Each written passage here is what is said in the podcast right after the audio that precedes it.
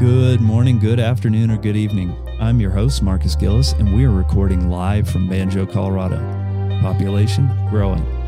Welcome to episode four of the Live from Banjo podcast. It's one of those things where it feels like yesterday that we started, and another piece of me feels like I can't remember life prior. We had a lot of new listeners last week, and some of you that have been around since week one, so thanks for listening and spreading the word. Holy smokes, what an episode we have for you this week. Our guest this week, Clay Rose, is the singer, frontman, and rhythm guitar player for the alt country Boulder, Colorado based Gasoline Lollipops. Clay's life has been tumultuous at best, and there are a number of connections in our past that we discuss this week. Though Clay and I are both sober now, that has not always been the case, and we discuss some of our previous life experiences with addiction, sobriety, relapse, and childhood trauma. I do want to forewarn the listeners that there is some very heavy subject matter discussed in this episode and could be triggering for those that have dealt with addiction and their own traumas. That said, both Clay and I seem to have an upbeat way of looking at some of the darkest moments, and I can only speak for myself, but it has been a long road to now. Though Clay has had a bumpy road, he has been a prolific songwriter and musician for many years. He has two solo albums, two albums with his previous band, The Widow's Bane, and the Gasoline Lollipops recently released their fifth studio album, All the Misery Money Can Buy, which is available for purchase on the Gas Pops website. There's a link in the bio, or you can go to gasolinelollipops.com, or you can find it on all streaming platforms. If you haven't heard the Gasoline Lollipops, I'm kind of jealous because you had to take a ride. And I would recommend that you start at the beginning because, as we discussed in the interview, these albums really reflect Clay's life, and the ebb and flow is pretty visceral in the listening experience. So, thank you so much for everyone that is listening. Please tell your friends, family, and complete strangers about the show. And please follow or subscribe on Spotify, Apple Podcasts, Amazon, Google, or wherever you get your podcasts. If you would like to be a sponsor, please contact me at livefrombanjo.com, email me at marcus at livefrombanjo.com, or DM and follow me on Instagram at Live from Banjo Podcast. If you like the show, please leave a review. And if you have any critiques, please feel free to reach out to me directly. Please stick around after the interview to hear Crystal and I's discussion on Columbine, childhood trauma, suicidal tendencies, whirling dervishes, and more. As I said, Clay and I tackle some serious subjects throughout, and Crystal and I's discussion isn't all sunshine and rainbows either, but that's life, and we speak about lives and the things that have affected who we are. Clay's honesty and vulnerability is special, so I hope you appreciate his story. Okay, please continue to email me at marcus at livefrombanjo.com and let me know what you think. I can't tell you how much I appreciate you listening, and now please enjoy my conversation with Mr. Clay Rose. Hey, Clay, thanks for coming on. Yeah, thanks for having me. How's it been going recently? You guys have good holidays? Yeah, I mean, as good as can be expected, you know. Yeah. I kind of like uh, COVID in the sense that everything's fucked, but none of it's my fault, you know? Whereas in normal life, it was usually fucked and it was usually my fault. Sure. so it's nice to have a valid scapegoat for everything that goes wrong. Yeah. You know, I hadn't really thought about that. You're uh, you're sober now. Yeah. Yeah, I just got sober like 10 months ago. Oh, sweet. Congratulations. Yeah, thanks. Literally, I went to work one day and came home and that was the last day I ever went to work and that was also the day I decided that I had to not kill myself. and uh, that's a really good day to get sober because everybody from that day on has had a valid excuse to just be blindly drunk 24/7 and and people who are already on a downward spiral i think you know really dangerous. The irony or whatever you want to call it it was it was pretty incredible that i i made this commitment and now i've stuck with it. So so good. Awesome. and as a result we're here. So you re- recently did a live stream at the gold hill inn. How was that? It's so weird you know? Be, being in this room that you're so used to looking at packed and so used to these rowdy shows. It's like it's my favorite place to play in the world, but you feel you feel like a ghost, like you've died and you've come back to haunt this place after hours. It's just so strange. Like with the uh, with the setup, are there many employees there, or video, or anything, or how's it? The owner came down and unlocked the door for us, and then he went home.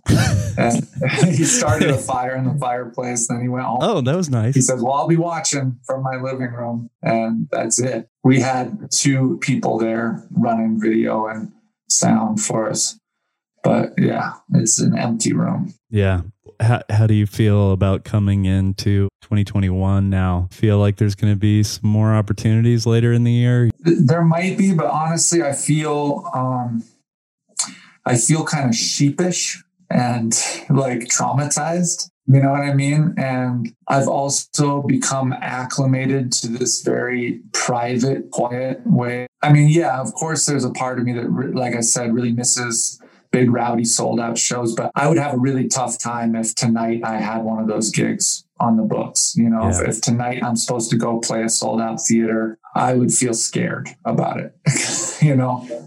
Is that because just having to put that vulnerability back out on stage or or where do you think that fear comes from? What's driving that fear? I think it's like so imagine that you've been shipwrecked on an island for 10 months and all of a sudden this cruise ship passes by. You've been like uh, Tom Hanks talking to your volleyball for nine months, right? Eating caterpillars and drinking dew off of leaves.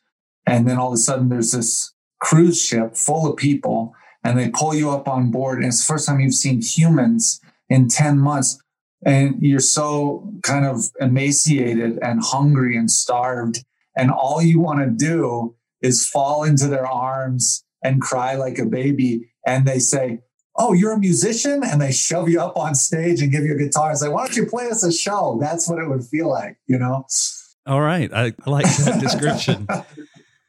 Okay, so we'll go a little bit backwards. You were you were born in Lafayette, Colorado, right? Yep. I was just uh, having coffee with a friend three blocks from where I was born this morning. Wow. At what age did you uh, did you move out to Tennessee? So my mom and dad separated really quickly after I was born. They were never married or anything. My mom, she was from Texas, and there she had connections to Willie Nelson. And uh, a couple years before I was born, Willie Nelson cut one of her songs, and it did really well. And um, so she was always kind of like, I got to get to Nashville. I got to get to Nashville. And after I was born her and my dad weren't getting along, she decided to follow her dream of being a songwriter in Nashville. And she left and went there. And my dad moved up into the mountains here in Colorado. And so, really quickly, I started going back and forth between Nashville and Colorado. And that's pretty much how my whole childhood was. That was similar to mine. My my dad had moved overseas and we we moved to Atlanta and then uh, dad moved back to the states but he was in texas so i would do like the holidays and like summers with him and then school year with mom. Is that kind of that kind of setup? Yeah and sometimes we'd switch back and forth. Sometimes i do the year here and the summer there and then sometimes i do the year there and the summer here. So then when you moved to nashville was your mom working as a songwriter or? Uh no she didn't make it too long. I mean she tried but she was also an alcoholic and a drug addict. Yeah and um, it was hard for her to keep her focus or her money right? When she did make money off of songs it disappeared real quickly and then she was forced to to do work. So she was working as a house cleaner and moonlighting as a songwriter and a performer and then she eventually landed a good full-time gig at a hospital and that just took all of her time. So that was pretty much the end of her songwriting until she retired and her and i started co-writing together again. So I, I kind of pulled her out of retirement and now she's writing again. Oh, very cool. Have you guys cut any of the songs that you guys have done together? Yeah, actually, uh, I think there was two or three songs that she wrote a good part of the lyrics on our on the Gasoline Lollipops last album. Very cool. That's that's awesome. You were in Tennessee during high school in Franklin. Yep, Franklin High. And uh, it's it sounded nice and Dixie, pretty redneck. I I was in Atlanta and mine didn't sound quite as rough as yours. I was a punk rock kid as well. You and I had talked one time at a show at Mishawaka. We had talked about our punk rock background. So when you were walking around with a mohawk, sounds like you got into some fights. And from the school's point of view, you were causing them. From your point of view, you were defending yourself. Yeah. I, I I was always the one at the bottom of the dog pile when they broke up the fight. I was the common denominator of most of the fights that were taking place in the school. So I, you know, on paper, I was the instigator, and I definitely had the worst record of anybody in the school. But that's because I was getting jumped two or three times a day, you know, and it was. I mean, at the end, towards the end, I got bitter pretty quickly. Right? Sure. And I stopped being afraid of getting beaten up pretty quickly too. And so a smart kid, if he was called names walking down the hallway, would just keep his head down and keep walking. And I wasn't that way. Right. And then pretty soon I may have been the one calling names. it's it's hard to remember that far back in your life. it is. so as a result, your principal tells you that you need to see a psychologist or, or something. Is that like a on-hand physician or was that outside of the school or what was that like? What they did is that they contacted my parents and said, um, if he's going to stay enrolled here, he needs to see a psychologist and be evaluated, right? And I was. I mean, the evaluation to me, it was pretty simple. They just asked me why I got into so many fights at school. And I said, they don't like my haircut. And they said, so why don't you cut your hair? And I said, because I shouldn't fucking have to. Fuck them. Like they should get used to it. You know what I mean? Yep. And and so from that, they deduced that I had severe homicidal and suicidal tendencies. Mm. That's what yeah. they said. And then I was admitted into Vanderbilt's children's psychiatric ward. And once I was in there, the parents had to sign off in order to have me put in there, which my mom did. But very quickly she realized that that was not a good place for me after she visited me a couple times in there and saw what it was really like. And at that point she was powerless to get me out because i was a ward of the state which nobody seemed to be aware of at the time that i was admitted. And so then i ended up staying in there uh, just about three months. Mm. and from what i understand i was i got out in record time because a lot of those kids are in there six nine 12 months. God yeah, I don't I don't know what it is about being punk rock and people assuming that you're suicidal or homicidal when you're like when something goes wrong. But I remember I got in a like a little fender bender one time and uh, hit the back of this lady's car and it didn't do any damage. But she still wanted a police report. So we went to the police station because the police were like, There's no damage. I'm not we're not driving there. You come here. And uh, and she was on the phone with her and she goes, he looks like one of those suicidals. oh my god. yeah. And I was I like, wonder if she like if she knew the band's suicidal tendencies and that's what she preferred. Yeah, that's what I was like, oh man, is she kind of hip to suicidal tendencies? Well, that's more like right SoCal style, you know. I don't have the bandana, but it's all right. It's a good band. Whatever. But um so you were in the hospital, your roommate would try to eat himself. Can you can you elaborate on that? yeah, I can. so this kid, well, I got to know him pretty well later. The first night I was in there, he tried to kill me with my own steel-toed combat boot because my combat boots were sitting in the corner of the room, and they put me in the room with him, and I was laying there facing the wall, pretending to be asleep and I heard him get up out of bed, and out of the corner of my eye, I see him go over and he picks up my combat boot and he puts his hand in it, you know, using the steel toe as like a hammer. And he comes up and stands right in front of me and he lifts it up over his head. and he's about to like cave my skull in. And I reach out and grab him by the crotch and I crush. And then I pick him up because he was smaller than me. And I pick him up over my shoulders like this. And I walk out in the hallway and I throw him down into the hall and I start screaming while I'm kicking him. And I'm like, everybody get out here right now. I was like, this is what happens when you fuck with me.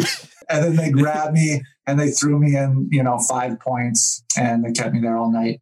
And then I got to know the kid later on and came to find out that he would do anything. He was addicted to benzos, right? Mm-hmm. And he would do anything to get his fix. And the way that you get benzos is by getting put in five points, right? Sure. So it wasn't about him hating me or having a dislike for my head.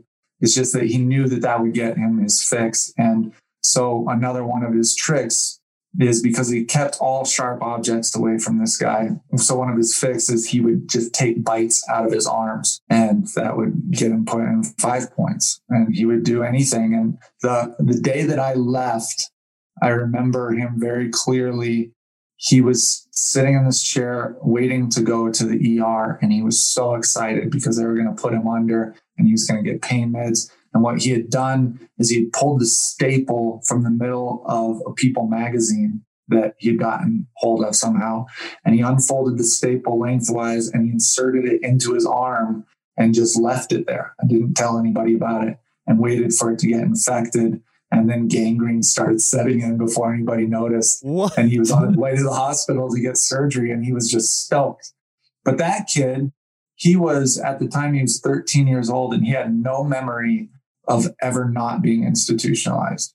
He was like a doorstep baby in Florida and he got put into foster care and very early on he got put into a mental institution at like the age of three. And states can only hold a child for x amount of months right? I think it's like 18 or 24 months.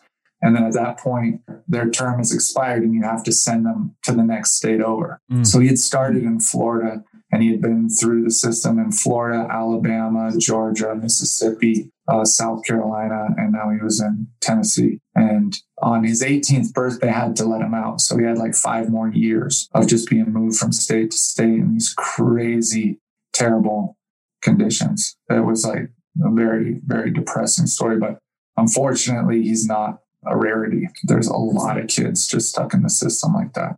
Yeah, I think that that happens to a lot of people. And then that institutionalization in youth, you know, especially happens with African American youth. And then they get stuck in the system and it's just a it's a terrible cycle. And it's a huge money making thing, right? Because like all those state run institutions, they get their money based on how many inmates they have. Right. And they say that each inmate is worth X amount of dollars. And then they actually use what, 60% of that budget for that and then all the rest is just funneled off in a bunch of corruption. Hopefully we're moving away from some of that but yeah i mean it was interesting too when i was in there uh, you know and they're they're pumping you full of pills yeah. all the time from the time you get in there. So they're feeding me pills three or four times a day. I don't even know what they're feeding me you know but i'm on like five different medications in there and that's where I really learned how to be a drug addict. You know, like I wasn't, I was maybe smoking a little pot before that and, you know, you know, watering down my mom's whiskey or whatever. But I certainly was not a drug addict until I went into that place. And that's where you learn to like half swallow your pills and then regurgitate them and hide them under your mattress in your room until you get enough to get high and then you crush them up and snort them, that kind of stuff. And then when I was in there, all messed up on drugs and watching how the system worked and watching how these kids were neglected and lost in the system and how the whole thing was a money making machine. Started getting really resentful, really angry. And I would have these fantasies. This was pre Columbine, right? So there hadn't been like mass school shootings yet. This is like 94, 95. So you were like 14, 15? Yeah. Okay. We're about the same age, I think. And I was fantasizing when I get out of this place, I'm coming back and I'm coming back with machine guns and I'm going to mow down all these motherfuckers and I'm going to save all these kids, right? So you did become homicidal eventually. yes. They, yes. By the time I left, I was homicidal. But luckily, once I got out, some semblance of sanity returned. And I was just like, I just got to get as far away from this place as possible. But my point is that when Columbine happened, everybody was so shocked, like, oh my God, how could this possibly happen? And I don't know that those kids were ever institutionalized, but I do know that they were mentally in need of help. And I do know that they were on a lot of psychiatric meds. And once you start going into that world and just getting medicated and being capitalized on and churned in and churned out, there's this deep sense of abandonment from our society. Like our society has abandoned me. They don't give a shit about me. Sure. And I'm locked up and forgotten. It was not a surprise to me at all when Columbine happened. And I think that that's something that's continued and gotten worse and worse. And so have the school shootings. And nobody wants to talk about it because pharmaceuticals is probably the biggest cash cow in America, yeah. especially as oil starts to depreciate. Sure. So you started writing poetry while you were in the Vanderbilt children's psych, or were you writing poetry before then? Yes, I'd started a little bit before then. Okay. So I'd been writing for a couple years and it had already become definitely a passion of mine. But in there, I learned to write without a pen and paper because everything can be used against you. And it was. And I, I was foolish enough to write for the first week that I was in there and my shit got confiscated and psychoanalyzed and I got penalized and pumped full of pills because of it, you know? So since then, yeah, since then it's become a habit of mine to write all my songs just in my head. You hit them where nobody could find them. Yeah. And I don't, I don't ever write anything down until it's totally finished then I'll write out the full thing. Also, I have this weird sort of an OCD thing about once the word is on the paper, it can't be changed. Oh, yeah. So if I was to write early on in the process, I would I wouldn't write very good songs because I would have to be I'd be forced to stick with the first draft, you know. Whereas when it's in my head, I can chew on it and change it for months or years even before I write it down. That's interesting. And then I just wonder with, you know, having years with addiction and alcohol issues and remembering songs and things because there's so many times where I've written music late at night and I, I wrote hits. I mean, you know, and then you wake up the next day and you don't even know you played it. And every once in a while you'd like, what is this recording on my phone? And you'd find something that you'd like. That's exactly right. Yeah. It's tragic how many songs have been lost. I'd, pro- I'd say probably 90% of all the songs I started writing were forgotten or never finished. So your sister eventually visited you and she gave you some kind of sage advice or play the game, basically? Yeah. She had been institutionalized multiple times uh, before then.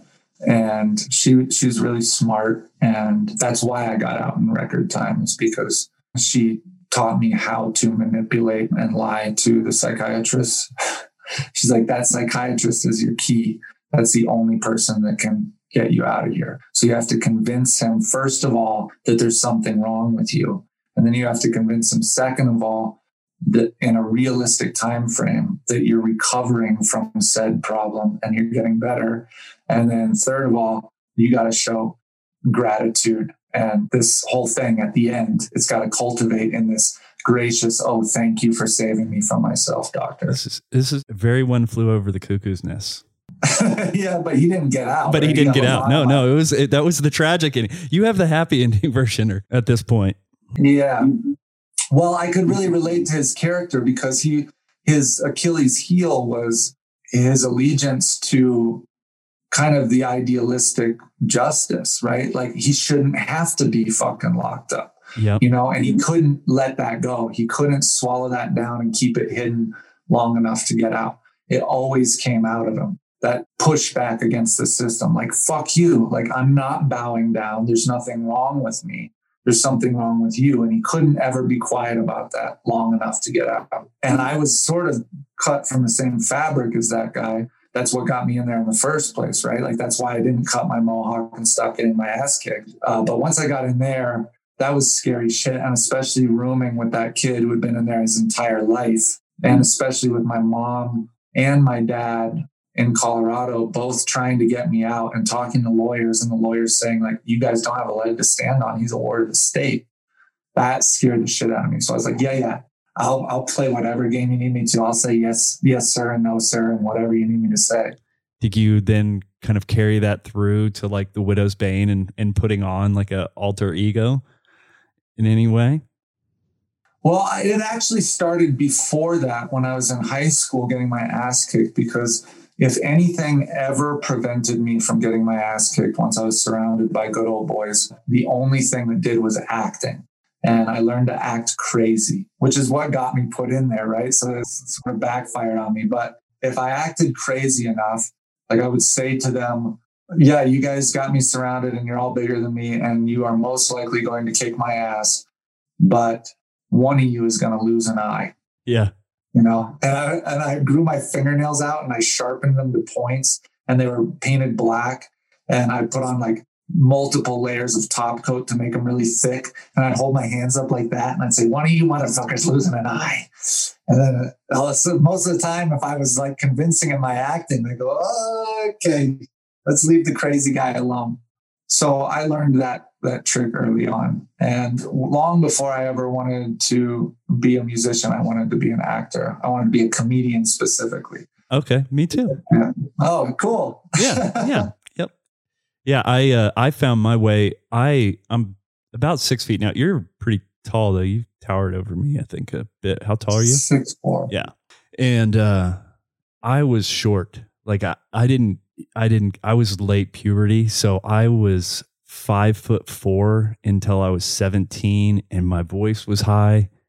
But I learned my freshman year of high school that I could joke with the football players and get them to kind of be like, okay, you're funny and you're harmless. So you're okay. And that was that was how I survived high school because I remember Yeah. almost getting my ass beat my freshman year by a football player, and somehow I I used comedy to kind of change his mind about me. And then after that, I was Yeah, self self deprecating comedy. Oh yeah, yeah, for sure. I mean, and I'm still self-deprecating and and still super insecure as a result, Yeah. you know.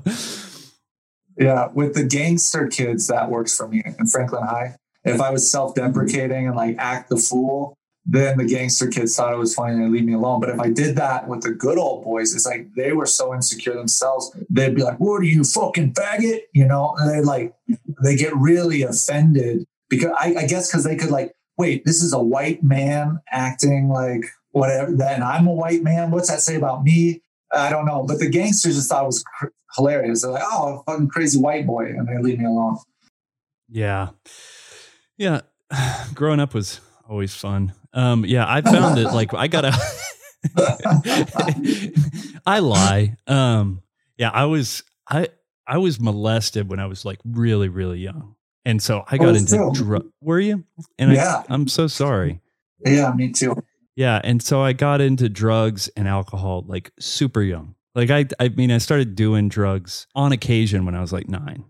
Yeah. Yep. Same with me. Yeah. And so then I found that source which, you know, worked really well as a mechanism of coping and I've now I've learned that that's okay. You know, it was probably a good thing for me to find, but Yeah, it kept us alive all those years through all that shit. right. Yeah. Yeah. Unfortunately, then I quit the drugs and then the alcohol kind of slowly crept up and then eventually um, got to that point where I couldn't do that anymore. Yeah. And now, without drugs and alcohol, all that's left to do for me now is like fucking deal with it, you know? yeah. With all all those years of compounded interest, you know? And Yeah. now it's like there's no buffer zone. and I don't I don't know how to handle it exactly. I'm learning. You know, I'm a baby. You know, I'm to like you know just under ten months into it, and it's like I'm just for the first time going, okay, I I feel awful right now. Yeah. What do you do? And then you're like, okay, I'm really happy right now. What do I do? Oh, I I feel you know uncomfortable right now. What do I do? I always had an answer. It was easy, you know, and now it's not. I think you know the, what we started talking about about the COVID not being our responsibility, right? It's like everything's fucked and none of it's my fault, you know. So I can just sit back in the stands with everybody else and watch the dumpster fire, and I don't have to feel guilty or awkward or responsible. That's kind of the attitude that I have to put on my own personal dumpster fire, right? Like I know this is burning in me. I didn't light the fucking thing, you know. yeah, And yeah. so, like, it was lit by others early on in my childhood, and I do know that it's now my responsibility, but but it's not my fault. You know what I mean? Yeah. And it has all these repercussions. Like I'm working on it. I'm working on damper dampening the flames. But if they flare up from time to time, I kind of just have to step back and be like, oh yeah, this is an old fire. It's been burning a long time. I didn't light it. I'm just going to watch it burn for a little while. And to me, that feels like mercy. Whereas before, I would feel so responsible and embarrassed and like, oh shit, this is flaring up again. Medicate, medicate, medicate. And like Hmm. just push the flames down with bunches of booze and drugs. And then I could act normal for another six to eight hours. You know, that's not mercy. That's not merciful. You know what I mean? No. That's like if you're walking with an autistic kid and he's having an episode, like shut the fuck up, act normal. You know, You wouldn't do that. Yeah. No, you would take your time. You'd sit down. Okay, what are we dealing with here? You'd address the situation. I, I'm really trying to learn to have compassion for myself. I also I was I had shame for so many years until I finally started to admit, hey, uh, yeah, I was molested, and this is that was not my fault. you know, Right. I was a Yeah. small, small child and I had nothing to do with it, but I was so embarrassed about it that didn't ever want to say anything because once I found out that that, that was really wrong, then I was like, oh my gosh, that's embarrassing. Everybody, and you say growing up in the South, like even though I had like gay friends, like in high school, mostly females at that time, but going growing up in the South, like most of the the the guys that ended up, you know, coming out later on, they were closeted at that time, and like Hell yeah, that was the most for anybody to find that out, that was going to mean that I was gay and I wasn't going to be able to handle it. Yeah, that was the most dangerous thing you could be in the South. It was like all all the good old boys that I knew in Tennessee, and it was most of the high school were good old boys. Of course, they were racist, you know, but way worse than being black was being gay, you Yeah. know. And I painted my fingernails. I wore eyeliner. I wore black lipstick. I dyed my hair. You know what I mean? And the way that I reacted to uh, being molested and feeling victimized and weak as a small child was I will fight to the death now. I will fight to the death. And if anybody tries to call me out on being weak, I will just attack. I will just straight up attack, you know, even though I knew I was outnumbered and that I actually was physically weak and I was going to get my ass kicked. I, like that was my response to having been victimized is like I will draw blood if it's the last thing I fucking do. I, I just went to like one to two punk rock shows a week and just lived in a pit for Yeah, for exactly. the, the for four years. Like basically, I was and that's how we process that. That's how we process that mental and, and emotional pain is through physical pain in the pit. And it just makes so much more sense. And you can tend to that pain. You get home, you know what to do. You put an ice pack on it, you take an aspirin, and you can treat it, you know? I was I was always a little worried about hepatitis with all like the spike scratches and bl- open wounds, but you know, like like that was my only thing. Was I was like, I'm not even really that sexually active, and I'm gonna fucking end up with an STD. That's hilarious. I never thought of that. yeah, it came. It, I was a little bit later when it started to. I was like 17 or 18, and I was like, huh, this is a lot of sweating into these open wounds. But the nice thing about that was it was kind of like a is a group. And even though you know we all lived in different parts of atlanta most of the kids that were in the pit were that same kind of group. So if one asshole showed up and decided to be a bully if you were kind of a part of that regular group they weren't going to let that stand.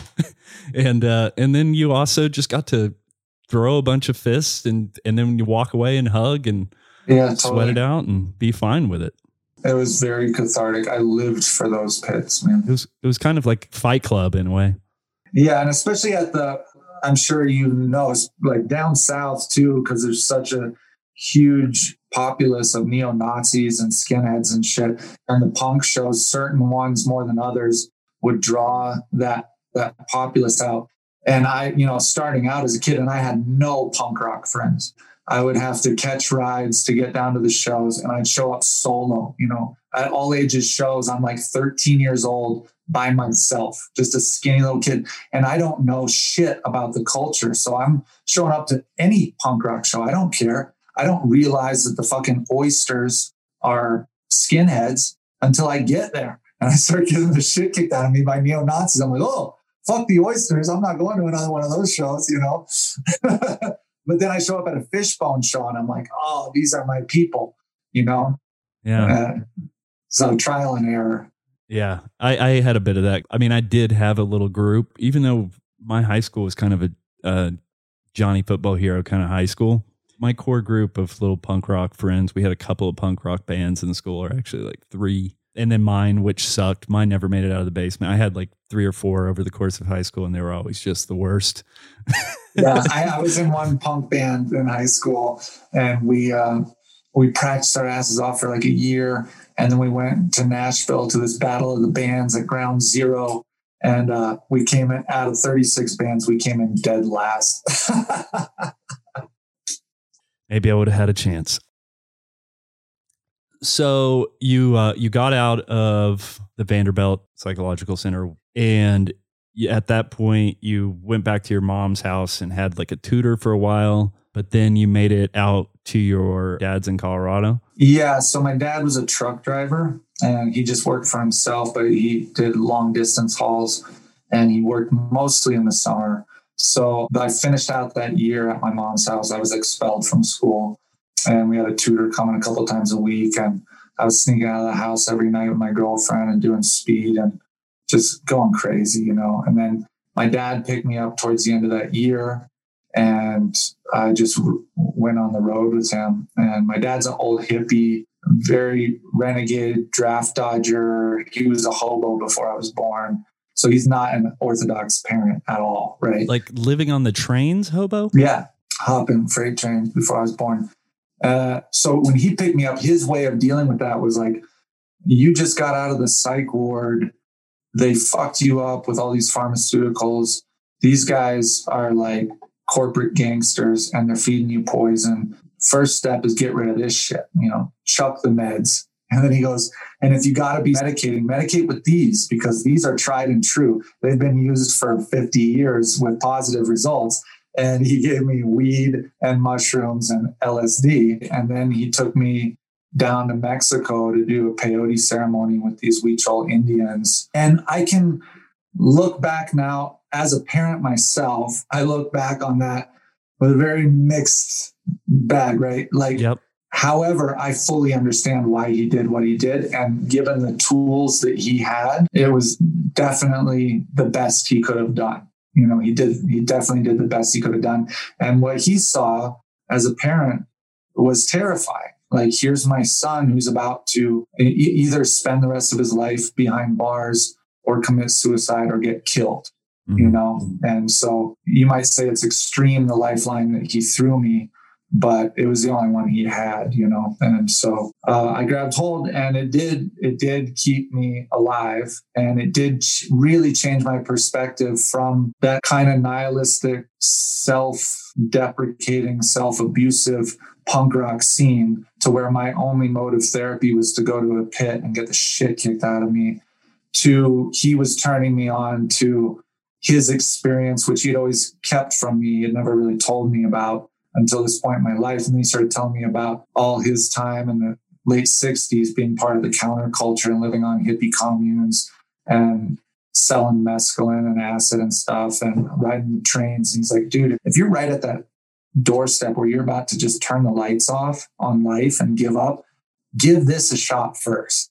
Just renounce everything and hit the road come with me if you want to. If you don't want to, hit the road by yourself, but go explore life. There's a lot out there that you haven't seen, and some of it you might be passionate about. So if you're going to die anyways, if you're about to commit suicide, which I was pretty suicidal at that point, try this out first, right? Yeah. Try some acid, try some girls, try a freight train, like, you know? And so I, I it shifted my perception and I started digging into all that music from the late 60s. And I became convinced that I was born 30 years too late and I was supposed to be some famous psychedelic folk singer in 1967, you know.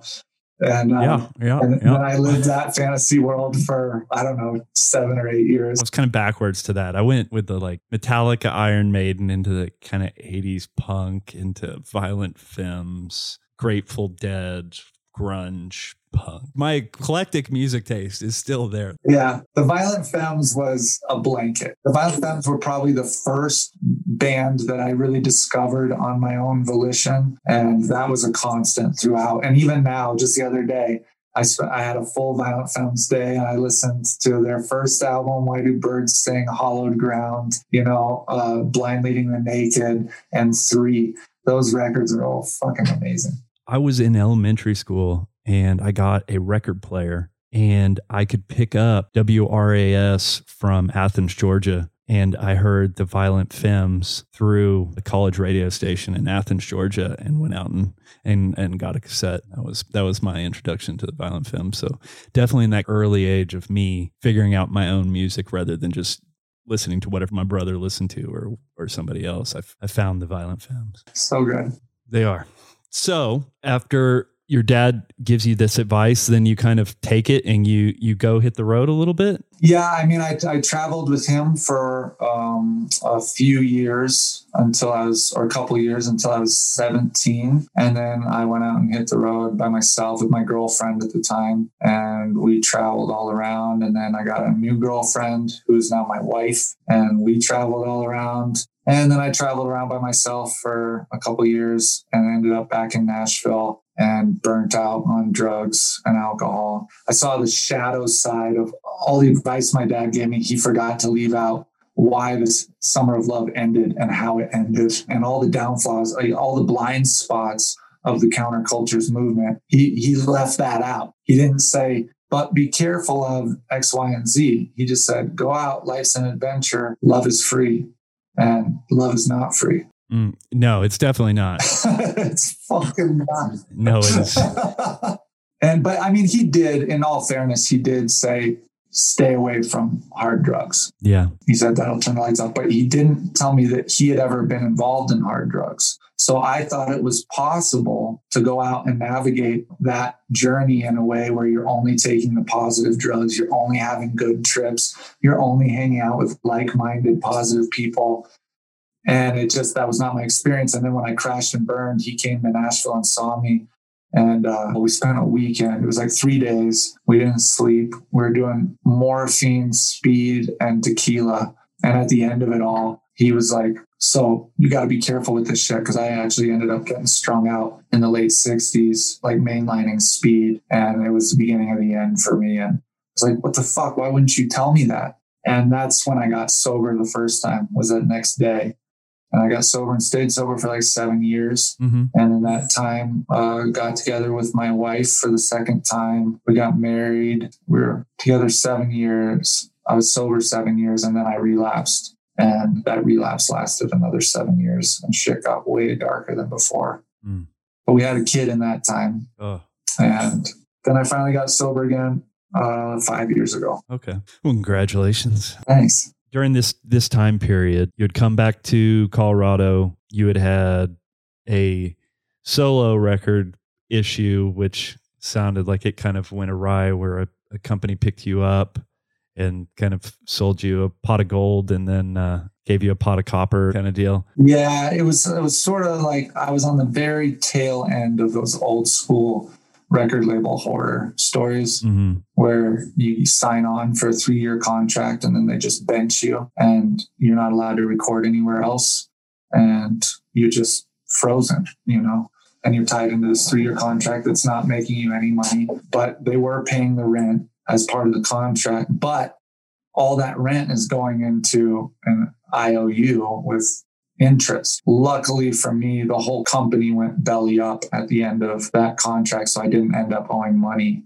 But it was three years of just not being able to record. Oh, wow. And it was from 22 to 25. And so, like, as a writer, those are pretty important years, you know? So, were you just writing and storing it away at that point? Uh, yeah, I wrote a ton of music in that time. And then you put out a solo album in 2005, if that's correct. Yeah, that's right when the company died. Yeah.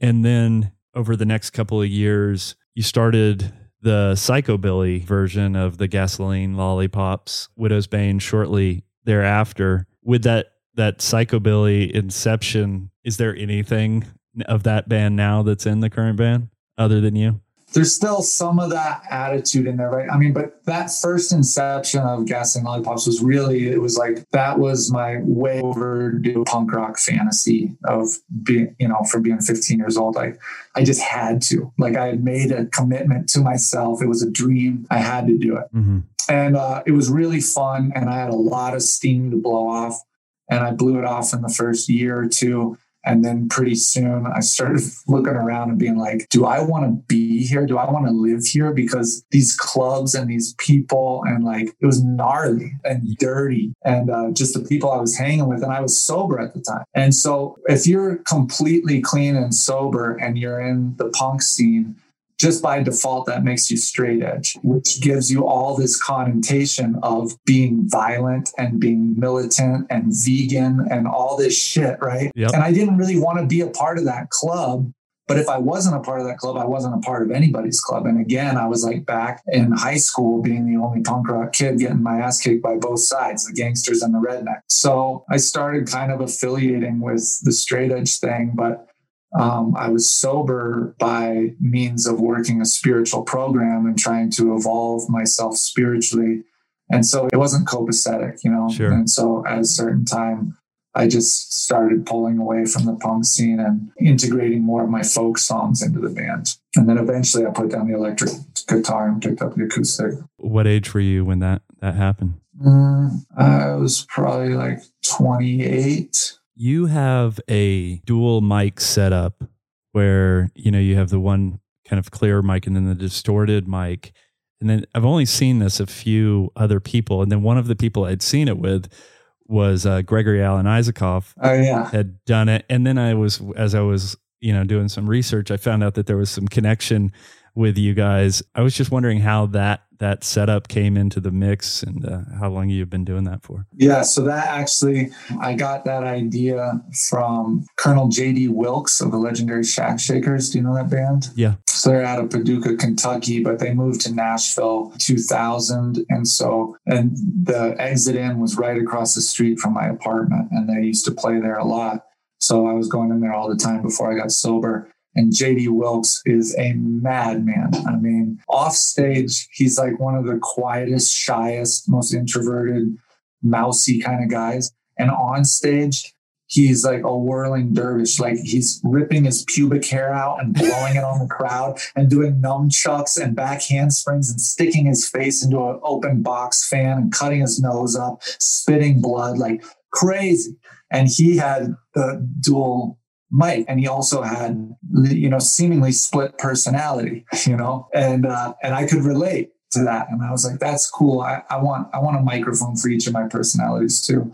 And um, so back in the day when i first came back to colorado was when i met gregory alan isakov and we were like we were kind of best friends for a couple years. We just hung out all the time. And uh, we trade songs and record on each other's stuff, and and it was such an interesting dynamic because he was such a folky, right? And his hero was like Iron and Wine, right? You know, and my hero was Colonel J.D. Wilkes of the legendary Shack Shakers. But we're always telling each other about the music that influenced us, and oh, you should check this guy out. He plays in this crazy tuning, you know. Greg would tell me stuff like that, and I'd try the tuning out and be like, "Oh yeah, that's cool." And then I'd be like, "Oh, dude, there's this guy, Colonel JD Wilkes. He's got this extra microphone. You know, it's like for his harmonica because JD is a har- really badass harmonica player. So he would play his harmonica through the Green Bullet, which is made for playing harmonica. But then he'd also sing through it sometimes, and he'd sound like a a trucker on a CB radio, right? Yeah. So I was telling uh, Greg about that, and he was like, "Oh my god, that's amazing!" And he went out and found it, and he and he bought it. I was like, "Holy shit, you got one of those!" He's like, "Yeah, man, you can get them down at Rob's Music for a hundred bucks." I was like, "Oh fuck!" So then I went down and got one, and that's why Greg and I both use that microphone.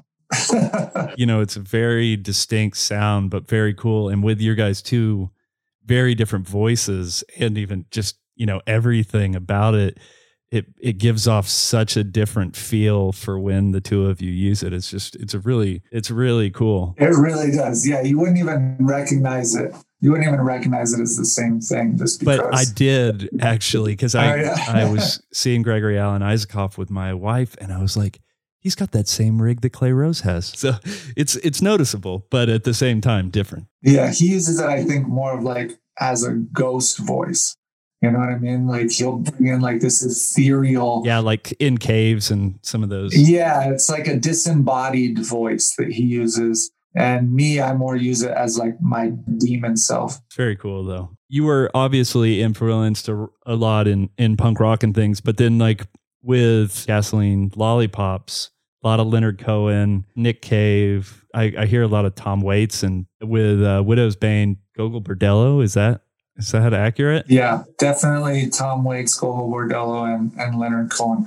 For whatever reason, it's not that I have anything against him. I just never really connected with Nick Cave. I just remember the first time I heard Soul Mine. I it made me think of Murder Ballads. Of all the Nick Cave, that's the album that I that I have. Yeah, that's the one I that's the one I Yeah, like. with PJ Harvey. Oh man, that track is so good. It is. I saw Nick Cave on accident. It was Lollapalooza in '94, Oh, cool. and Nick Cave happened to be on stage, and I was like, "This guy's weird. I should I should check him out." Yeah.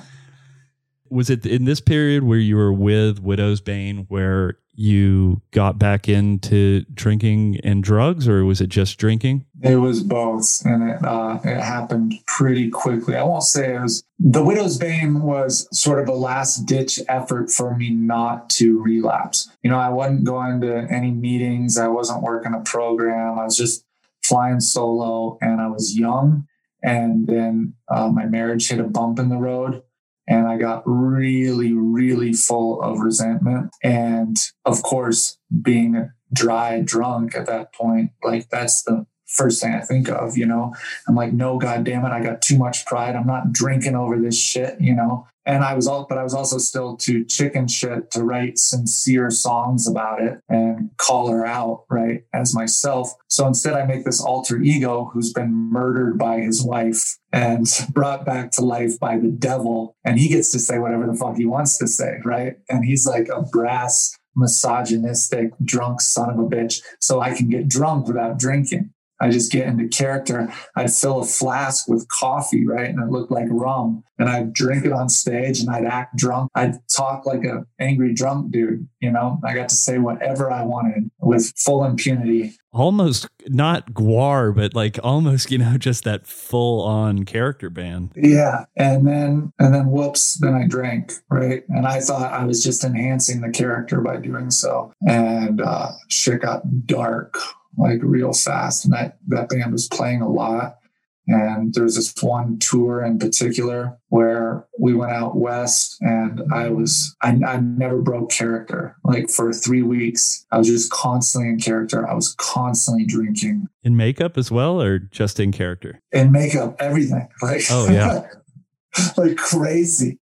You know, I, I was full on losing my mind. And I was, you know, I was freebasing a lot of cocaine and it was nuts. Yeah. it's it's good that you know you can look back at those times in your life and then laugh about it. You know, yeah, as long as you Uh, survive them. Exactly. Yeah. A lot of people don't get the opportunity to laugh. So after that, you started with gasoline lollipops with Dawn. Were you sober when you started working on Dawn? Dawn, I was sober. Yeah. And then right about the end, like when we were putting out Dawn, that I relapsed. Death, I was totally gone for. And we recorded Resurrection like three times. But I wasn't sober and we just we couldn't get it right. It was just and we just start over and it was just like this project that would never end. And then I finally got sober and within like the first three months of being sober, we recorded the whole thing. Like, Dawn, Death, and Resurrection almost in aftermath was a foreshadowing of what it took in your life to to record those I three know, albums. I know. I did not mean for it to be that way. Yeah. you know, it's a it's it's a little too right on, you know, with that sobriety I know. Back was, to darkness and then and then reviving in the sobriety. And when you originally wrote that, it was you were writing it as like the triple seven, right? It was the like lucky sevens. So you had it as three uh seven song EPs. yeah. But then when you finally released Resurrection, it has 11 songs on it. Can you tell me what happened there that you you decided, eh, fuck it, I don't I'm done with the sevens? There was just too there was just too much to say. And those a lot of those songs were songs that I had written in the final days of my crash and burn. And I needed to I needed to get them out. I didn't want to sit on them any longer and I didn't want to put them on a future record because I knew that they were expiring. So I just put a, a bonus four songs on that record. And, you know, in that time of death, the Widow's Bane recorded Don't Be Afraid, It's Only Death. So that was put out at that same time. yeah, I don't understand, but I, I have learned that I need to be really fucking careful about what I name my records because my life always reflects the work. I don't think it's the other way around. I mean, it might be, it might be a feedback loop, but I usually come up with an idea for album titles and then I write the songs to fit the album titles. Yeah, maybe we're in the matrix. I don't know. I don't know either. But that idea of dawn, death, and resurrection came first and I was still sober. And I thought it was going to be a quick project. I thought within 18 months we'll have all three of those released. And it took like eight years. Yeah, I think I read an article back in you know 2013 or something where you're like yeah we just got the first one done and death should be coming out. And i don't know yeah, whether totally. it was you know the spring or whatever. And then we're gonna we're gonna knock the other one out. And i was like huh that was that was ambitious at the time. Totally. By the time you finish resurrection do you have pretty much your core group of guys? The band was totally in flux right then because okay. the drummer on dawn and death was like my best friend my brother-in-law and my my running buddy. Like so, when I got sober, we had a big falling out. Uh, Jeb on fiddle, who's Gregory Alan Isakov's violinist. Mm-hmm. He had been with me since the Psychobilly days, but really we were always his secondary band, and Greg was always his first. And then his girlfriend started singing with us, and I was just like, choosing life by way of default. Like I was just making no decisions. It's just an open door. Anybody that wants to be in Gasoline Lollipops can be in Gasoline Lollipops. I'll play anywhere you tell me that I'm playing. I'm not going to choose a gig. I'm not going to, I'm not going to choose shit. And it was really because I didn't trust myself. All my decisions had led me to the bottom, you know? So I was just letting everybody else make my decisions for me.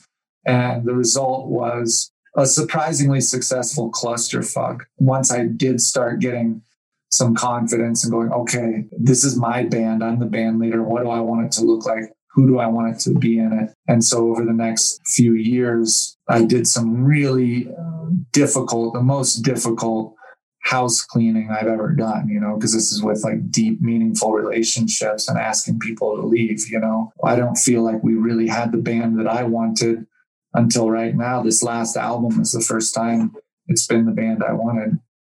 And that is, uh, you know, that's with my, my old childhood friend, Scott Coulter playing keys. He's pretty incredible. Yeah. It, he, he, there's a lot on that new album that the, the keys are so prominent now in the, in the band. So I've known Scotty since we were five years old. And, uh, and then Donnie on guitar and Kevin Matthews on drums. And he's Kevin Matthews is just he's so steady. Like we didn't use a click track anywhere on that record. When you got done recording Resurrection, you guys came out with Soul Mine really fast. Yeah, the same year. What inspired you to do an album less than a year later? What Soul Mine was mostly, it was everything that was left on the cutting room floor from Dawn, Death, and Resurrection. And I knew that the band I was playing with was not the band that I wanted to play with for very much longer. All those members were an integral part of those songs now. So I needed them to be on the record with those songs, but I didn't want to keep them much longer. So here comes the album. Okay, that was not the answer I expected, but that that makes a lot of sense. So then, moving into your uh, most recent album, all the misery money can buy, that you released September 11th. How long prior to releasing that had you guys recorded it? Because there was just a lot going on in the country at that time. Interesting date of September 11th to pick for a release date, and then also in the middle of this pandemic, you're not going to be touring. This comes down to sort of my purist, idealist, kind of spiritual view of music and songwriting. We'd written that album in about 18 months before it came out. So we'd spent about 18 months writing and recording that record. And so much of it is about the Trump presidency, right? And life under the Trump administration and um, and capitalism and and what it looks like when it's just completely untethered mm-hmm. and the Black Lives Matter movement and all of it, right? And so it was really important to me that it be released while it was still relevant. That makes sense. And it was more important if I'd sat on the album all the misery money can buy for the sake of making more money, uh, I'd be a fucking hypocrite, right? Yeah, we're all hypocrites to some extent, but you know. But again, it's like how we said, how my life seems to really follow the project and reflect the project. And so I'm writing this album all about that money doesn't equal happiness and let go of the material and, and look towards the spiritual and relationships and things that are that are actually meaningful and can bring you happiness. And that's kind of the thesis statement of the whole album. And then I'm invited to release a fucking album that cost me $17,000 out of my own pocket. That was my money. I earned a lot of that by working carpentry, swinging a hammer. Like I earned that fucking money and I put it up myself. And then the universe says, okay, now offer it up for free. Now make no return on your investment at all and see if you you can put your money where your mouth is, you know? And so I saw that and I fucking said, okay, that's hilarious. I'll be more careful about my next album. I'll call it uh, Fame and, and Posterity. Fame, fortune, no misery, and private islands. Fame, force, and, endless blowjobs. That's what the next one's. Yeah. so, in the music video that you made for the title track, you're walking around uh, Denver without a mask. Was there any motivation behind that, or or were you just showing off your face for the world so they had some connection? Because you you do wear a mask a couple of times, I know in the video, but I was just wondering if there was any statement to you not. So this is the crazy thing is, first of all, when it was filmed was like before the really before masks had become politicized. There was no there were no Trumpers. There were no Trumpers saying the fucking thing is a is a myth. Everything was very ambiguous at that point. You know, people were saying we think it's a pretty good idea to wear masks, but oh, we don't know. It wasn't a mandate yet. Right. It wasn't a mandate and it wasn't politicized. And when we had booked the two weeks prior, and when we booked the, the day to film the video, George Floyd was still alive. Like there was no riots, there were no anything, right? And George Floyd was murdered two days before the filming. And I didn't know what the fuck was going on in Denver. My whole point of the video, our whole plan was we're just going to walk on a Sunday when we thought that the streets would be empty, right? And we're just going to walk from the deep ghetto in North Denver all the way through the high finance district down through the shopping district into like the Beverly Hills of Denver where all the rich people live, Cherry Creek. And that was it. It was going to be kind of a boring, but it's just me walking and you just see the disparity of wealth between 20 miles of any given American city. That was it.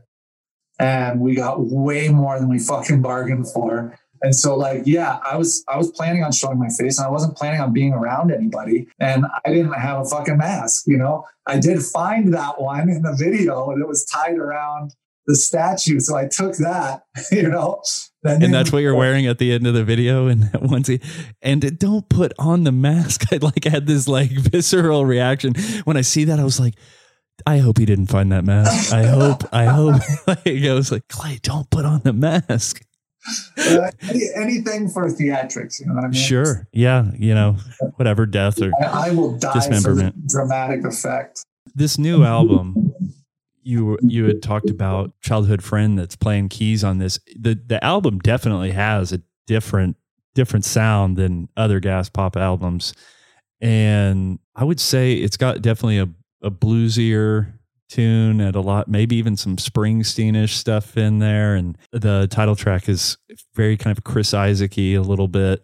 You know, compared to what you're you've put out before, what were some of your influences in in this album, and what led you to go in this kind of slightly different direction? Well, this is the first time that I've ever opened the door to co-writing.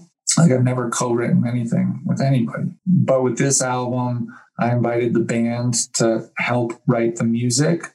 And then, like I said, I invited my mom to help co write a couple of the songs. And then my other childhood friend, Max Davies, co-wrote a couple of the songs with me as well. So it was a much more collaborative process and it just seemed like a more cohesive idea concept for the album like this is what we're writing about i want a song that kind of speaks to this issue and a song that speaks to this issue. And you know so it was more intentional rather than just like i've been writing songs for a year. Now let me sift through them and see which ones go together which is kind of more how i've done it you know? I mean an overall arcing theme like it's a very concept albumy. Yeah.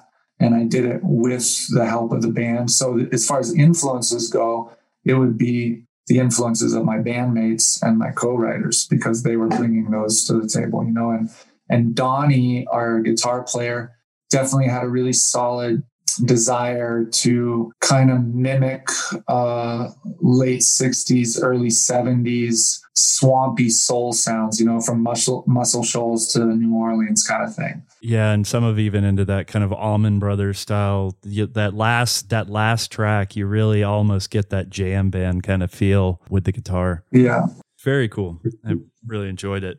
Um, I, I know we're we're running over just a tiny bit, but I have to bring up this last part, otherwise my wife will murder me. So you have done two now full shows and and one little single that you did with Wonderbound. And so Wonderbound is a local uh, Denver ballet company that kind of does modern, lyrical, interesting projects. How did you get connected to Wonderbound and, and how did that come about? This is again pretty early on in my sobriety. The Gas Pops were playing a brunch gig at this crazy club called Ophelia's in Denver. Yeah. And on intermission, Dawn and Garrett, the directors of Wonderbound, they were sitting there watching us play and they came up to me during intermission. They said, Hey, uh, we run a ballet company. And have you ever thought about writing like a rock opera or you know a musical something like that and i was like yeah actually in fact i've got two of them that i've been kind of working on one for widow's bane and then one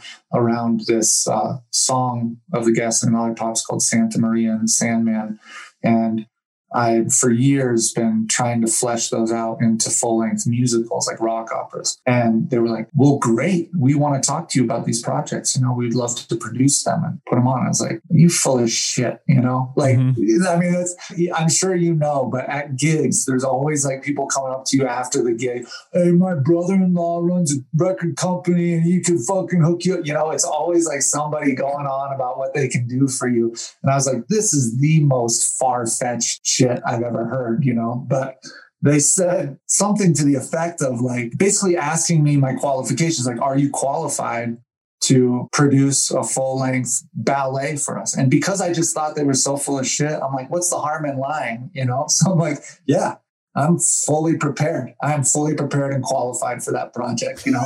And like, which, like, if I thought that they were for real, I would have been like, no, you got the wrong guy. I could not possibly. That terrifies me. The idea of that terrifies me. Yeah, I was just incredulous enough to agree to it. And they gave me their card and they called me and I, I still was like, this is not for real. And it wasn't until I went to their studio in Five Points in Denver, and I walk in and there's it's a real studio. I mean, and there's ballet dancers, you know, dancing and actually performing. I'm like, oh shit! what have I got myself into? yeah, I didn't prepare for this meeting at all. Like I thought I was going to walk into some dude's garage, right? Know? And uh, and so they start interviewing me and we start talking about me and Garrett. He's the choreographer and the director, and really hit it off right away. And we had a lot in common they used to run the uh, Memphis Ballet in okay. Tennessee. Yeah. And we're about the same age. And so we're just telling stories about being in Tennessee. And I spent a lot of time in Memphis. I loved it. And and he's a huge Elvis and Johnny Cash fan. And so we're just, I mean, we really hit it off. And so then I started getting kind of more real with him. And I'm like, yo, look, I'm a punk rock kid, like one year sober off of hard drugs.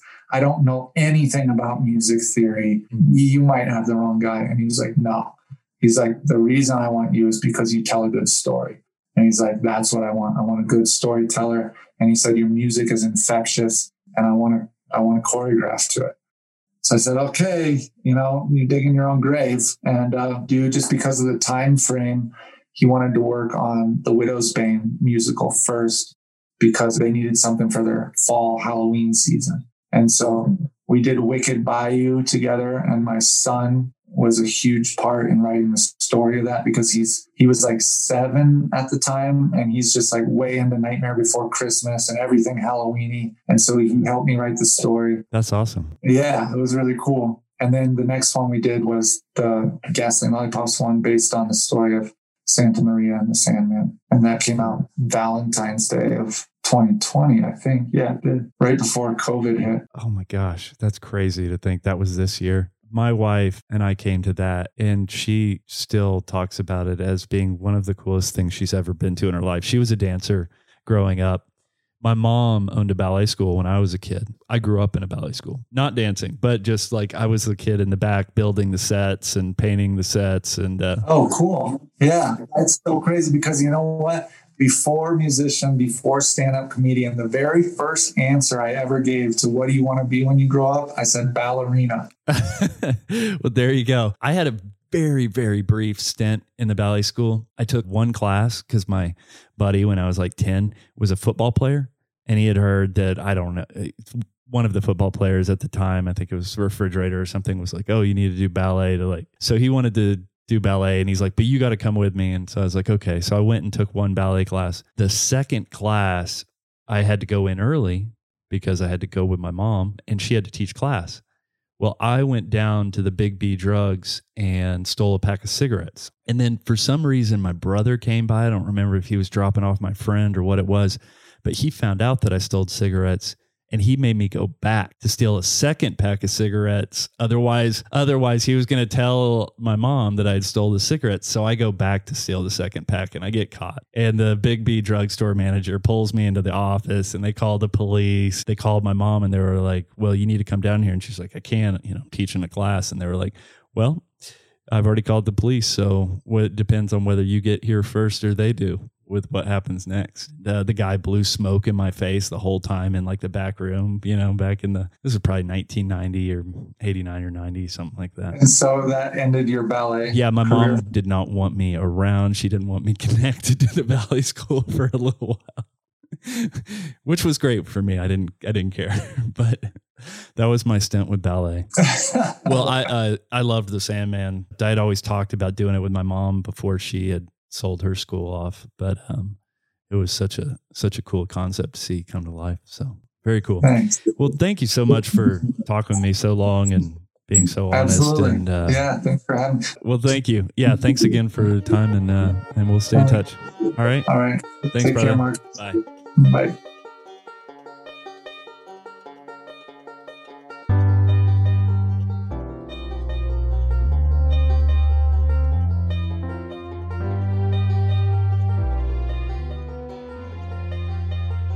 Feel very discombobulated today. Do you? How so? I don't know. I just feel I'm not in the right spot. Like emotionally or physically? So today we are here to talk about Mr. Clay Rose. Yeah. Yeah. And it's a pretty heavy episode. You're not gonna you're not gonna ask me how I'm how I'm doing today. So, Crystal, how are you doing today? You know what? I'm conflicted. What are you conflicted about? I'm just I'm having all the feels this week. We've got some great things happening, some big things happening. Did you know that we have uh in office currently our very first female vice president of the United States? Not in this office. Not in this particular office, but in in office in yes, go on. Did you know that she's also a stepmom? I did. Do you know that that's a pretty darn big deal for me? I do. It makes me super happy. You're a stepmom. I am. Yeah. Yeah. Yeah. So I'm not making you conflicted, or I am. No, no, the conflicted things were, I, I'm really stoked and excited about that. Yeah.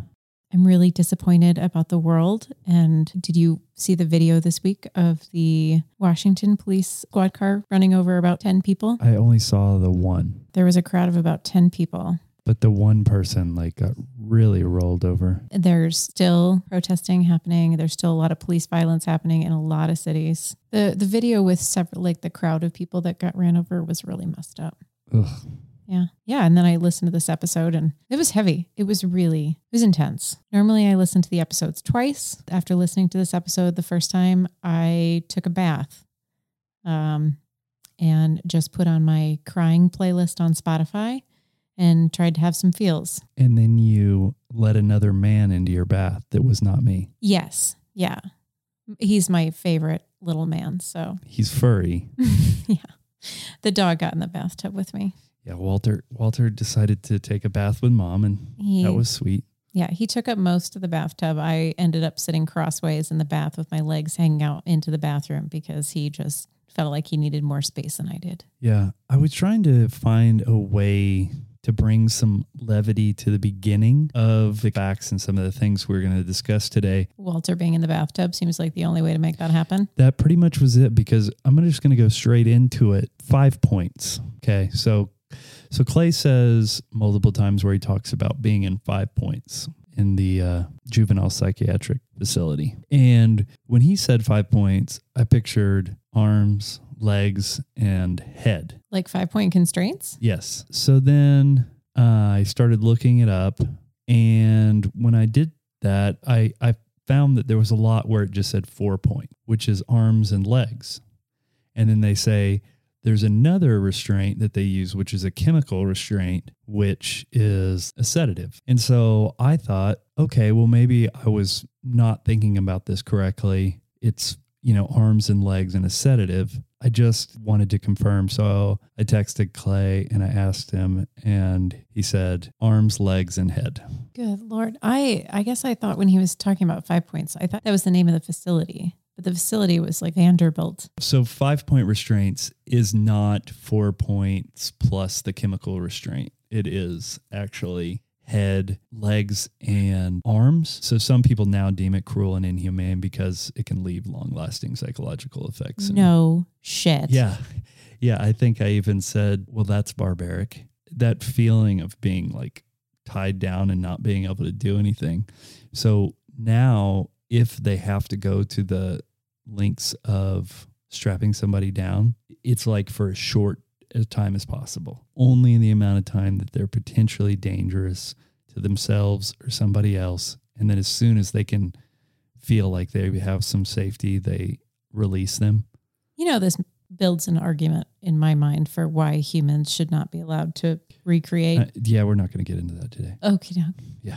We're the worst animals. So everything that I've read now, that it seems like these types of facilities are becoming more humane, and it's like, like I said, with restraints and stuff.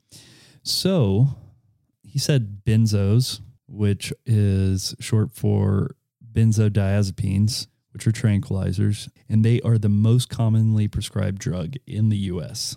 But what they do is they work to sedate you by raising the level of the inhibitory neurotransmitters. So it's called um, GABA, and it is gamma aminobutyric acid. Neurotransmitters are chemical messengers that like send stuff throughout the brain.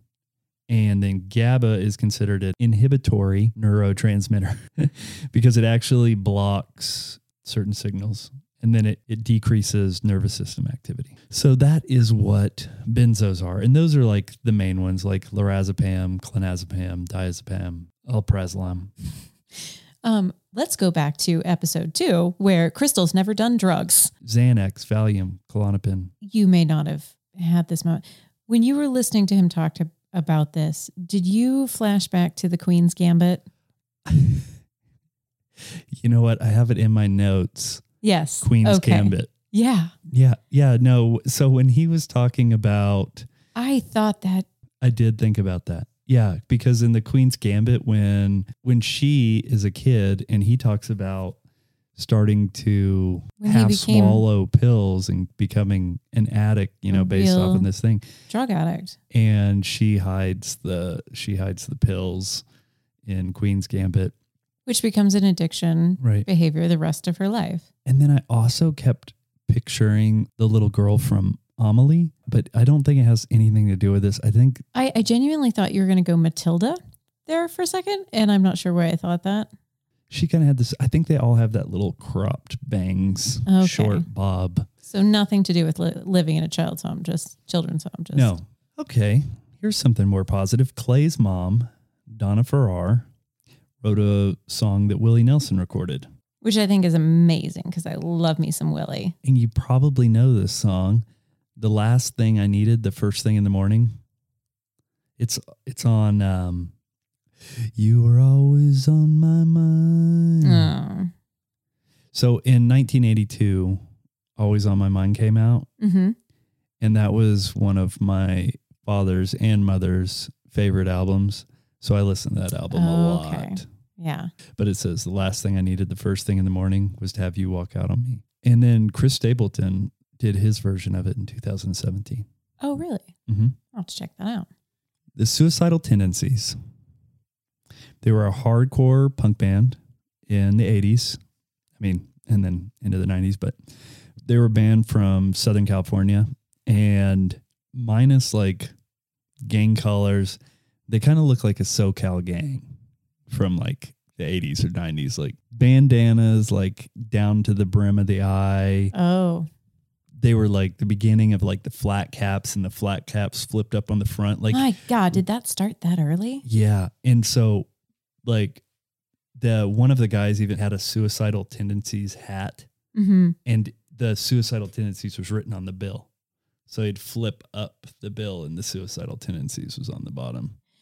And they wore like basketball jerseys, you know, that kind of thing. Have to confess, through that entire section, you will find this not surprising at all. I did not recognize a single band name that you guys spouted But- off. The thing about suicidal tendencies was they were actually one of the first punk bands I heard because they would they had music videos. So they were on MTV. And it might have been on Headbangers Ball. So Clay said that minor minor patients could only be held so long by a state before they had to be moved. I couldn't find any literature to confirm or deny how long a child could stay in a medical facility um, before they were moved. Like I looked into it a lot. And if what I talked about previously was not dark enough for you, I'm going to talk about child sexual abuse statistics. Okay, let's, let's buckle in. Buckle in. I'm going to get through this one little part because I have some own personal things that I want to say. So I kind of want to barrel through these statistics Okay. and then I'm going to say something and then you can comment. Okay. About one in 10 children will be sexually abused before their 18th birthday. About one in seven girls and one in 25 boys. Child sexual abuse decreased by roughly 47% from 1993 to 2005. That's good. But less than 40% of those who are molested before 12 report it, Mhm. assuming. Right. Immediately when you said that st- statistic, I'm like, it just went underreported. So, substance abuse problems um, by male adult CSA victims are 2.6 times more likely to report substance abuse problems, 65 for the CSA compared to 25% for the general population. Mhm. Female victims are three times more likely at 40.5% for CSA compared to 14% for general population. So males are just more likely to report that they have abuse issues. They may have more abuse issues, and then they also be be more willing to report that they have abuse issues. You know, we don't know. That is interesting to me because men are so generally categorized as being afraid to ask for help. But I wonder if there is a I- I would guess it's probably related to legal and to that makes medical sense. Right. situations Yep. Okay. where men end up at the hospital and um and then in legal situations where they're arrested or whatever. Women are also better at hiding shit. so, adults who are sexually abused are twice as likely to report attempted suicide, and more with the reporting. Among male survivors, 70% seek psychological treatment for issues such as a substance abuse, suicidal thoughts, and attempted suicide. So, I just wanted to say that, like, admitting to my own circumstances in this episode was was not a minor thing, you know. And just over a year ago, I told you for the first time, which was the first person I had told in my life since the incidents took place that I recall. You know, I uh, And this was after five years together. After five years, I told you. Yeah. Um, but I'd never told my parents. Right. Uh, I had never told my best friends growing up. I hadn't told anybody, but I also, you know, I say, I say I don't remember telling because I did have a lot of alcohol and drugs in my life, and and uh, I may have told somebody when I didn't remember. But I I quit using drugs about 15 years ago, really, and then I quit altogether 12 years ago. But alcohol was a constant, and because it was legal, I didn't think it was a problem. But eventually, it kind of took over my life and really worsened during the course of our relationship, even though we Mhm. were in a fairly good relationship. But I just want to say to people sometimes just admitting it does help it, does make it better. The first time I, I said it out loud, I didn't explode, I didn't disappear. The police didn't come and get me I didn't stop loving you. you didn't stop loving me. So it really, I mean, it's been helpful. And now I'm getting to where I can say it more and more. And I don't feel the shame that I felt before. And I don't, I don't feel like I did anything wrong anymore. And, and that's better. And so I know there's other, a lot of other people out in the world that are, are hiding these things because their fear of what other people will think or how other people act. And, you know, I've, I've only had people treat me in like the nicest way. And, you know, they don't treat me like I'm a leper or any of the things that I thought would happen. People just have compassion, just like if your friend told you that that's, you know, most of us forget that people are going to treat us the way that we treat other people and we uh, we forget as a species sometimes to have self-compassion and and look at things from from an objective point of view. So it's definitely have helped me to have self-compassion self-care self-improvement and there's you know with addiction as well um, i'm getting to where i'm willing to admit that there's groups and people you can talk to and just think getting out there and talking to people whether it's with a therapist or friends or family just 12 step programs they're all helpful If you shine a light in a corner, it's not dark there anymore. i've heard that saying A couple of times. it's probably on an instagram placard I don't think I've ever put it on Instagram before. no no i wouldn't say that you did i'm just saying like one of those it little might like have happened somewhere. live laugh love Hmm, I am do- I am putting that on a doily.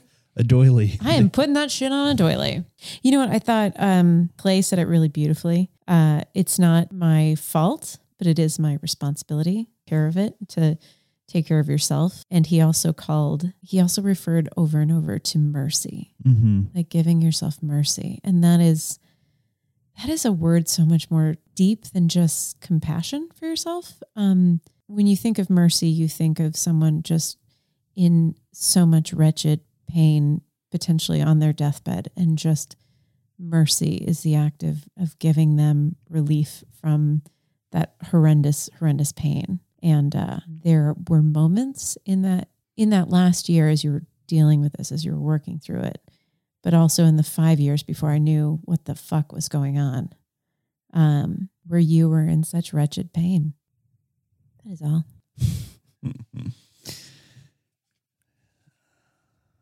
All right. so, self compassion, everybody. I'm to laugh through everything like I do. No, it, it really doesn't get better from here. Um, I was hoping it did, and then I We're, just, we're just gonna trudge through the mud and then just keep the fuck on going. I mean, we get to a better, I mean, there's a lot of dark stuff here. Um, so he mentions the Columbine and the school shootings. Yeah. And I don't know about you, but like my real first introduction to the idea of any kind of like violence like that at school, I know in Decatur there would be like shootings at school, but it was like fights over like drug deals and stuff like that. But the first time I had thought about it, anything like somebody doing anything bad at school was Pearl Jam's Jeremy. Jeremy spoke in class today. Yeah, I don't remember what that song's about. Well, the music video was this kid and he goes to class and then he the idea is that he kills himself in front of the class. Well, it was based off of Jeremy Delle, who was a sophomore in Texas. I think it Uh-huh. was I think it was Dallas area. But this kid was 15 and he was late for school late to class. His teacher tells him to go to the front office to get like a note, tardy note. Instead, he goes home. He comes back to the class and he says something like, "Miss, I got what I was really looking for." Or I went and got what I was really He said something like that and then he put a gun in his mouth and shot himself in front of the entire class. This was in 1991 and then that was that was what Eddie Vedder wrote Jeremy about um which wasn't he didn't, you know, kill anybody else, he didn't hurt anybody else, but he murdered himself in front of his class. Um but then Columbine happened in 1999 and I was a freshman in college and you would have been still a senior. I was a senior that year. Okay. Yeah. So that I just remember being like, I'm so glad I'm out of high school, like elementary school, anything. Like I just was glad to be out of the public schools. But then there was a college shooting, you know, not too far after that. Uh, in in you and Clay's sort of thoughts on this were so similar. Just the uh yeah, it didn't surprise me that it happened. And when Columbine happened, it still was not even fathomable. It's still it's to this day. I can't imagine being like what kids go through now of like doing active shooter drills and that kind of thing. I can't picture how that must feel for them. These kids, um, they were two seniors. Mhm. They murdered 12 students, one teacher. There was like 26 people that got injured, but 21 were by gunshots that weren't fatal. They also had two bombs that they had failed to detonate. And then they had also set out two bombs outside of the school to like distract or something. Distract and then, police officers. and then one of them had gone off, but hadn't gone off fully. And then the other one didn't. So could have been much worse. But they had planned for roughly a year and their goal or target was to have the worst massacre in US history which at the time was I mean for as far as like I guess like a terrorist attack or um and that's over uh at the time was the Oklahoma City bombing. oh yeah, because this would have happened before 9-11. okay, so the whole point of us talking about the Columbine killers was the psychiatric drugs because Right, Clay yes. had mentioned that that they he wasn't sure if they were on drugs. he said he knew they were on something. He didn't know what they were on, and blah blah blah. Um, but one of the shooters had been on Zoloft. I know his name. I'm not saying their names. I don't sure. like to give people that kind of credit, but one of the shooters had been on Zoloft. He was obsessed with homicidal and suicidal thoughts Not the band, the actual thoughts. suicidal tendencies. Oh, He Right. had suicidal tendencies. I see. Okay, gotcha. Up but to speed. so they changed him off of Zoloft and put him on Luvox, which I'm not very familiar with, but it's supposedly like switching to Pepsi from Coke. So uh, I don't know what kind of monster would do that. I was going to say it sounds like an upgrade. I was going to say it must not be from Atlanta, that's for sure. um, so they switched him from Pepsi to Coke, and then the other shooter was said to be on psychiatric drugs, but his files were sealed, so uh, nobody knows exactly what he was on. Had either of them been institutionalized? No, it didn't sound like it, but they had been. This at least one of them had been seeing a, a psychologist. Okay. but I found something that was horrific and interesting. Uh, I found a list of 13 school massacres over about a decade, uh, from the late 90s to the late up to tens or the aughts. You call it double aughts or is it just aughts? I don't know. It's just a thing I heard. And Okay. Um, but the up to tens, early 2000s. Uh, so these school shootings, including the one at the university, um, was one of those, but 54 deaths 105 wounded, all of which the shooters were on psychiatric drugs. Now. I'm going to just throw in correlation does not mean causation, causation. you know, Yes. in this situation too, because you think that somebody that's going to commit like a an act like this, they're probably not doing well mentally. Did they take the drugs after and it had absolutely nothing to do with the drugs, but um it is it would be interesting to kind of see. One flew over the cuckoo's nest. Hey, Never saw it. Shocker. I know. Well, I was going to say that you know we're out of the dark stuff, but One Flew Over the Cuckoo's Nest. No, we're not. Is is not hundred percent. You know, the happiest movie in the world. I mean, it, it does have a lot of moments, but the, I, I've seen the uh, poster for the movie, and I will tell you, based off of that alone, it doesn't seem that sunshine and unicorns. Uh yeah. You know what? I, I don't know if he's got on the he's got on like the like um little knit cap, and he's he's kind of like smiling, looking up. you know him smiling always sort of looks like a dude who's had a frontal lobotomy. Ugh. Wait, does that happen in that movie? Do they give him a lobotomy? Not a lobotomy, ECT, but it's like ECT can be good. Actually, I'm doing an episode with a neurologist soon. Are you? Yeah, like maybe next week.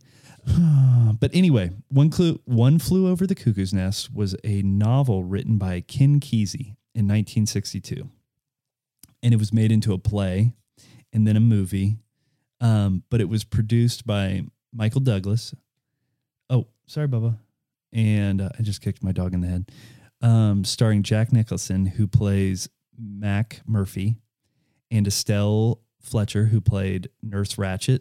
And you know that show Ratched Yeah. is with Sarah Paulson is based off that character. Okay. So Nicholson won the best actor in a lead role, and and Estelle Fletcher won the best actress in a lead role. It also won best picture, best director, and best screenplay.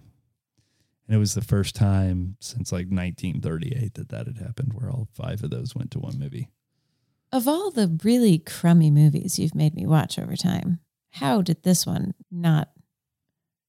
I mean, I've watched it since we've been together, so I guess I watched it one day without you. I don't know. Okay. Yeah. I mean, it's one of those. It's in my DVD collection. We can watch it. Not tonight. And I can't remember if I read the book first or saw the movie, but they're they're both really good. And then Michael Douglas produced it. The actor Michael Douglas? Yeah, but he's also a producer.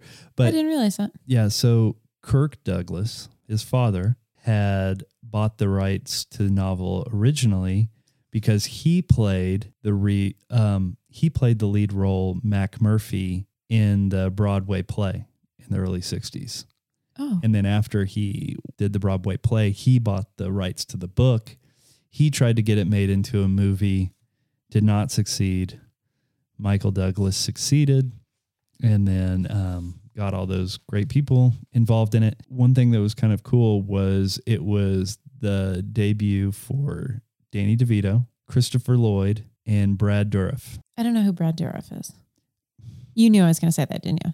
I did. I've watched 17 movies with this guy in it, haven't I? Oh, I'm sure, but he's a character actor. So Okay. yeah, you wouldn't Okay. necessarily know, but he's the voice of Chucky. Oh, really? Yet another movie from our childhood that I never watched. Oh, okay, because I was going to say at the beginning of the first Chucky, like you actually see who the murderer is that the his soul goes into the doll, and so you see it is him. Oh, okay. He is the actor, but then he is also the voice of Chucky, and he did. I think he voiced Chucky in like five movies or something, but he was in a bunch of different like horror movies and sci-fi movies and some comedy, but he's got like crazy eyes. Like he's definitely like one of those guys. When you see him, you'd be like, "Oh yeah, that guy with the crazy." You know, he's got like a he's got a look that he does. Okay. Um, but you know who Christopher Lloyd is? Back to the Future? Yes. Awesome. Oh my God, I got one. And who framed Roger Rabbit? Totally don't remember him in that movie. He's the judge. He's the scary judge. don't remember a judge. I remember there was a cartoon and a bunny. The bunny was a The bunny cartoon. was a cartoon. You're right.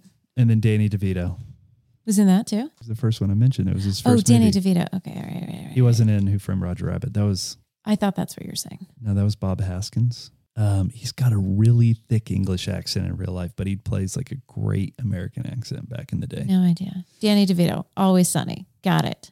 Done. Oh, another one. Did you watch Deadwood on or HBO? Uh, wasn't Deadwood the thing that you made me watch when we start started dating? I was watching it. Yeah, It was like a Western. Yeah, like a train series. No, that's Hell on Wheels. Oh, damn it. Nope, I don't think I watched Deadwood. Okay. Yeah, uh, Brad Dourif was the um, he was the doctor Okay. In town. Like one of the, I mean, I feel like this has come up in a couple of different things, but nihilist. He said nihilist. Um, Yeah. Nihilism as a noun is the rejection of all religious and moral principles in the belief that life is meaningless. The nihilistic philosophy is extreme skepticism, maintaining that nothing in the world has real existence. You got mad at me once and accused me of being a nihilist. Yes, I did. Yeah, you did. That happened. I was just having a bad day. Maybe you should not be an asshole. I try. I mean, it's it's it's really hard with all of the things that my brain says to me after other people speak to not be an asshole. So just understand that I'm way worse than you know. Like the things that come out of my mouth is is only half of what I think. I don't know if you're helping right now. I'm definitely No, no, no, no. You're not helping. So Colonel J.D. Wilkes um, is this singer in our when he was talking about the dual mics and where he got the, Yeah. the Green Hornet from. Yep. Um, Green Bullet. Sorry, not Hornet. Uh, but he was the singer and harmonica player of the legendary Shack Shakers. And so I I wish that I wasn't so drunk because I definitely saw the legendary Shack Shakers like open up for Reverend Horton Heat back in the day. I can't remember, but they were this like rockabilly, psychobilly, country blues, and southern gothic. I guess is was their their style. But J.D. Wilkes, he was always connected to like punk rock, like you know Mhm. Clay was saying, but he did not actually like he wasn't into punk. He was more into like vaudeville and like putting on a show Mhm. and that was kind of that was where his thing was. He plays a harmonica and he also plays a clawhammer banjo. Ooh. Yeah, he's good. But he has recorded harmonica on albums with Merle Haggard, Sturgill Simpson, John Carter Cash, Mike Patton, and Hank Williams. So, did you know that John Carter Cash was Johnny Cash's only son with June Cash? I didn't know who John Carter John Carter Cash was until this very moment. Okay. You know who Mike Patton is, right? I know who Patton Oswalt is. Mike Patton was the lead singer for Faith No More and Mr. Bungle. And No one can see me ro- rolling my eyes at you right now.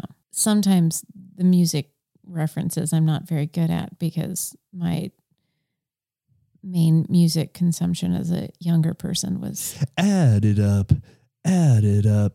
don't don't That was Violent Femmes. yell at me like that. Why can't I get just one kiss? Why can't I get just one kiss? Van Morrison and Brooks and Dunn was pretty much my entire music consumption as a small person. So, So anyway, he says J.D. Wilkes is on stage spinning like a whirling dervish, and I- and uh, when is he's that a breed of bird? it's not. Okay. but I I had forgotten what a whirling dervish is. I had to look it up. Sometimes I look up things that I feel like the audience might not know and that it might just be something that I know about. But this was one of those things where I'm like, what is a whirling dervish? And then it's the Mevlevis are also known as the whirling dervishes due to their famous practicing of whirling as a form of dhikr, which is the Arabic word for remembrance of God or Allah. So they're like, they're Sufis, but they give up all their belongings. And so the dervish is a common term for an initiate of the Sufi path. So whirling is part of the formal Sema ceremony. Participants are properly known as semazens, and they they wear big hats big funny hats and like these dresses and then they just like spin around. Do you know what I'm talking about now? No. If you see them and it's like a meditation kind of thing where they just like spin for long periods of time and they just spin in circles. And they have. Do you remember when we saw that um that Ukrainian band DakhaBrakha? In Lyons. Yes. That is weird that I knew exactly what you're talking about. Because that was not a good descriptor. The Ukrainian band that we saw. What would you describe them? The fact that you even think I like would remember that particular band. Have you you've gone to concerts with me before, right? So anyway, DakhaBrakha is that Ukrainian band, and they have those big hats. But the the ones for whirling dervishes, they kind of have big hats like that, and almost similar looking, like dressy. Ga- like the the DakhaBrakha has like the furry hats, but these are not furry. But they have these like dress kind of like they almost look like um the soldiers from the Wizard. of Oz. Oh dear. The Tin Man and the Scarecrow dress up like them, and they like have to do the thing, and then they Right, right. not the monkeys. No, no, I know not. Well, didn't they turn into monkeys? No, They're not the ones that turn into flying monkeys. no, the monkeys are different. So he said he spun JD spun around like a whirling dervish. That's all I have for Clay. Can we talk about Wonderbound now? Yep. Holy buckets. Never seen anything before this like this in my l- entire life. Danny was with us, right? Danny was with us. And that poor child, for one, it's weird to see something like that. It's a lot different than any ballet that I had ever gone. The only thing I ever saw in terms of going to an actual ballet as a young person was going to the Nutcracker, which has a story. It's got costumes. It's but it's fairly easy to understand as a young person. And this ballet, even though it was music that she was somewhat familiar with, she knew, I mean, she'd heard gasoline lollipops in the car before. I think the concepts, like I remember looking at you and thinking to myself, did we make a good choice? Like, Oh yeah. are I we mean, the bad first- adults taking a child to this? The first scene where um there's like Both men lost their wives to childbirth in the first five minutes of the ballet. yeah. And it was And then there was some brothels. there it was painful to watch like i was in tears in the first five minutes of this ballet but it was powerful It was powerful. it great. was it was incredible it was mind-blowing and so inspiring All right. Well, I love you. good And I hope everybody enjoyed this week. And next week is going to be a lot more lighthearted. So if you need a need a little break, don't worry, it's coming. And so many good guests coming up in the, here in the next few weeks. It's pretty exciting. So go take a bath with your dog it'll make you feel better take a bath with your dog, I, as long as it's consensual. oof yeah there's that Yeah. All right, everybody. Uh, love you all. And uh, just remember, kid, we're all in this together.